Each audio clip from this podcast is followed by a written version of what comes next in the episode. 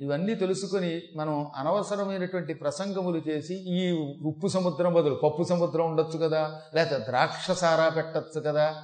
ఇలా ఎవడికి తోచింది వాడు మాట్లాడితే ఎలాగ మరి? గిరీశివరో పిచ్చోడు ఉండేవాడు. మనకేది కన్యాశుల్క నాటకంలో వాడు మొత్తం సారా కింద మార్చేస్తాడు అందులో చూడండి వాడు అంటాడు వాడు పిచ్చాడు. ఆహా ఈ భగవంతుడు చాలా పెద్ద పొరపాటు చేశాడు. ఇంత సముద్రం విశాఖపట్నం దగ్గర పెట్టాడు. కానీ ఈ సముద్రం కనుక కళ్ళు సముద్రంగా సారాగా మార్చేస్తే ఎంత బాగుండు? ఇక అలా అక్కడ గొట్టం వేసుకు తాగొచ్చు స్ట్రా వేసుకు తాగొచ్చు అన్నాడు. స్ట్రా వేసుకుని తాగితే వీడికి ఎక్స్ట్రా అవుతుంది బొజ్జ. ఆ తర్వాత ఈ వీడు ఉండడు పాపం తెలియదు పిచ్చివాడి వాడి. మనకంటే చాలా తెలివైనవాడు పరమాత్మ. ఎక్కడ ఏ వస్తువుని ఎలా సృష్టించాలి సృష్టి ఎలా నడపాలో ఆయనకి తెలిసినట్టు ఎవరికి తెలియదు తెలిసిన? చాలా కాలం క్రితం కాలినడకన వెళ్ళాట ఒకడు ఆ రోజుల్లో కాలినడకనే ప్రపంచమంతా తిరిగేవారు.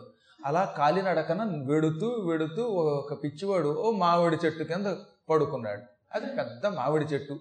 ఆ మామిడి చెట్టుకి ఇంతంత పిందులు ఉన్నాయి ఇంకా పెద్ద పెద్ద కాయలు అవ్వలేదు. బంగినపల్లి రసాలు మొదలైన మామిడికాయలు అనమాట వాడు ఆ మామిడి చెట్టు కింద పడుకున్నాడు. ఆ పక్కనే ఇంతంత పెద్ద పెద్ద గుమ్మడికాయలు ఉన్నాయి ఏకంగా.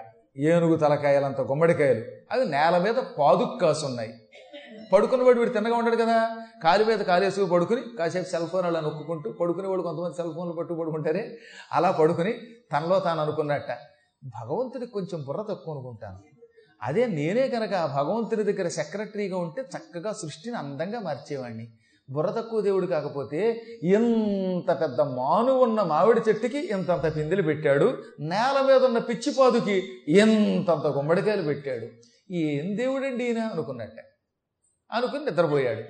ఇంతలో ఢామ్ అనే శబ్దంతో గుండు పగిలింది. ఏమిటని చూస్తే పైనుంచి ఇంత మామిడి పిండి పడింది నెత్తి మీద. వెంటనే తలకాయ బొప్పి కట్టినంత పని అయింది. మామిడి పిండి పగిలింది వీడి బుర్ర పిండి పగిలింది.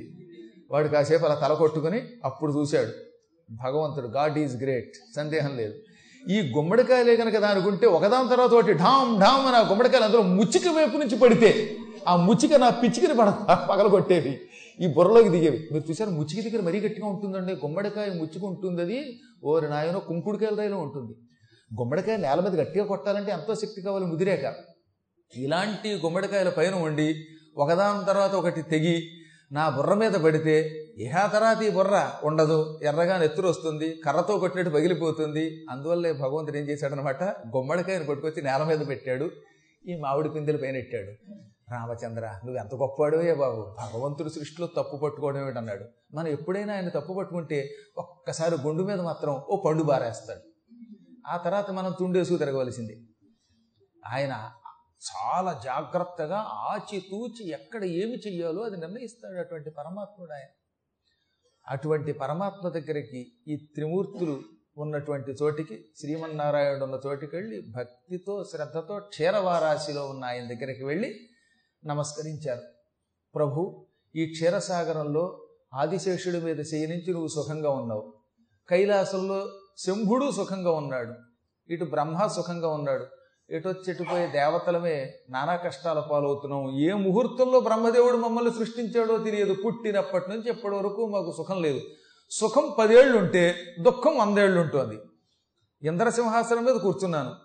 కొద్ది రోజులకి హిరణ్యకశిపుడు వచ్చి పడ్డాడు ఓసారి హిరణ్యాక్షుడు వస్తాడు మళ్ళీ వాడు పోతే వాళ్ళ వారసులు వస్తున్నారు ఓసారి బలి చక్రవర్తి వస్తాడు లేకపోతే ఇంకో సారి ఇంకో చక్రవర్తి వస్తాడు అసలు ఈ రాక్షసులు వచ్చారు అంటే మా మీదే పడుతూ ఉంటారు.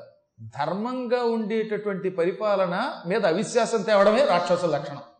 ధర్మంగా ఎవడన్నా పరిపాలిస్తే వాడిని ఐదేళ్ళు ఉండనివారు మధ్య మధ్యలో అవిశ్వాసం తెచ్చి నెత్తి బొప్పి కట్టి దెబ్బతింటూ ఉంటారు వాళ్ళు. ఇటువంటి దౌర్భాగ్యపు రాక్షస జాతిని సృష్టించి మమ్మల్ని ఏడిపిస్తున్నావు స్వామి. ఏమిటిది? మహిషాసురుడి సంగతి నీకు తెలుసు కదా. వాడు త్రిమూర్తులను ఓడించాడు మమ్మల్ని ఓడించాడు. మీరంటే ఏ ఇబ్బంది పొందరు గనక సుఖంగా ఉన్నారు? మేము ఎంత ఇబ్బంది పడుతున్నాం? ఎండకన్నెరుగని ఇంద్రుని ఇల్లాలు పలు పల్చలను జాలి పడియనేడు కలిమిగారాబు బిడ్డలు జయంతాదులు శబరార్భకుల వెంట చనిది నేడు. త్రిభువన సామ్రాజ్య విభవంబు కోల్పోయి దేవేంద్రుడడవుల తిరిగేనేడు మూడు లోకాలు పరిపాలించే ఇంద్రుడు ఆ సామ్రాజ్య వైభవం విడిచిపెట్టి ఇప్పుడు అడవుల్లో తిరుగుతున్నాడు. ఎంతో గారంగా ఇంద్రుడి పెరిగినటువంటి ఇంద్రుడి కొడుకు జయంతుడు గాని తక్కిన దేవతల పిల్లలు కాని వాళ్ళు సామ్రాజ్యం విడిచిపెట్టి తిండి కోసం ఏది అంతగారంగా పెరిగిన వాళ్ళు. ఇంట్లో అన్నం తినరా అంటే ఆకలి వేయటం లేదని గారంగా బతికారట. ఈ పిల్లలకు లక్షణం ఉంటుంది. తినండ్రా తినండ్రా అని తల్లిదండ్రులు అడిగితే అబ్బాయి ఆకలిగా లేదు మమ్మీ తర్వాత తింటామంటారు ఆ తర్వాత ఇలా కష్టం వస్తే ఆకలి అంటే ఏమిటో తెలుస్తుంది ఏడుస్తారు.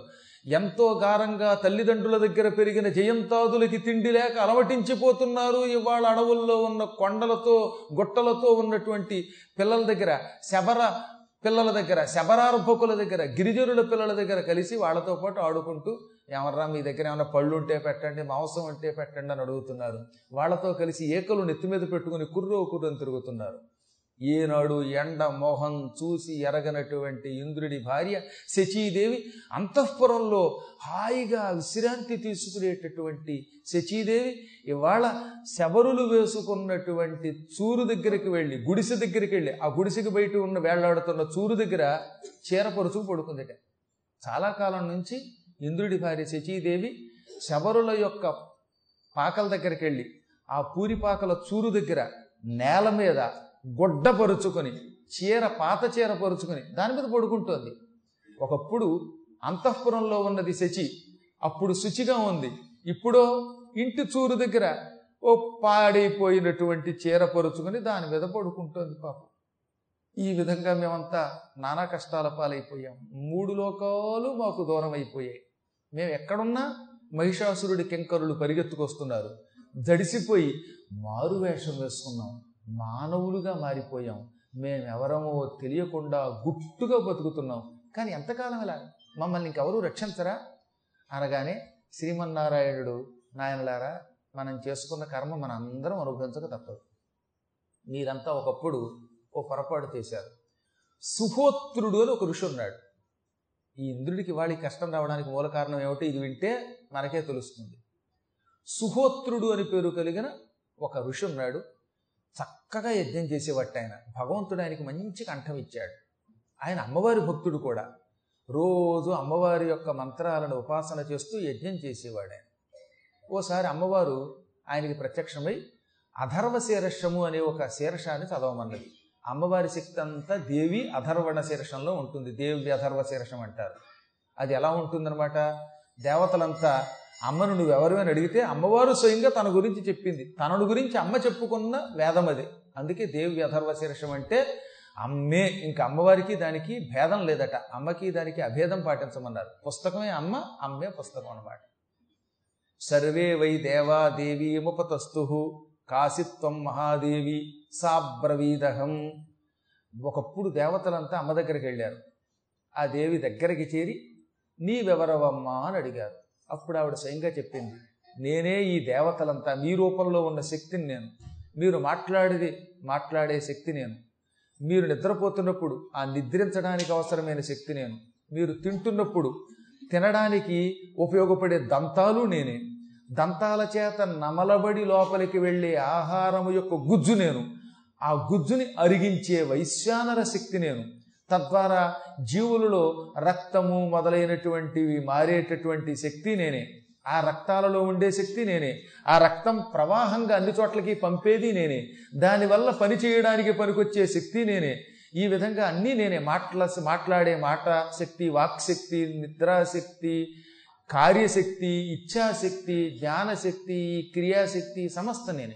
ఓ మనిషిలో నేను ఈ పని చెయ్యాలి అని ఒక సంకల్పం వచ్చింది. ఆ సంకల్పమునకు ఇచ్చ కోరిక అని పేరు. ప్రతివాడికి ఇచ్చ ఉంటుంది లేకుండా ఎలా ఉంటుంది? ఒక్కొక్కడు బాగా చదువుకోవాలి అనుకున్నాడు. ఆ చదువుకోవాలనేది ఒక ఇచ్ఛ కొంతమంది సాయంకాలం ఆరయ్యేసరికి ఉపన్యాసానికి పరిగెత్తుకు రావాలనుకున్నారు. ఈ వినాలనుకునేది ఒక ఇచ్ఛ కొంతమంది బాగా డబ్బు పోగేయాలనుకుంటారు. అది వాడి నేను ఉన్న కాశీలోనే స్థిరపడి చివరి రోజులో చచ్చిపోవాలనుకున్నాను. ఇది ఒక ఇచ్చే. ఇలా ప్రతి వ్యక్తికి ఏదో ఒక ఇచ్చ ఉంటుంది. ఈ ఇచ్చ అనేది నేనే అందుకే నన్ను ఇచ్ఛాశక్తి అన్నారు. దీనికే సంకల్పం అని కూడా పేరు. ఇది లేకపోతే ఏ పని చేయలేము మనం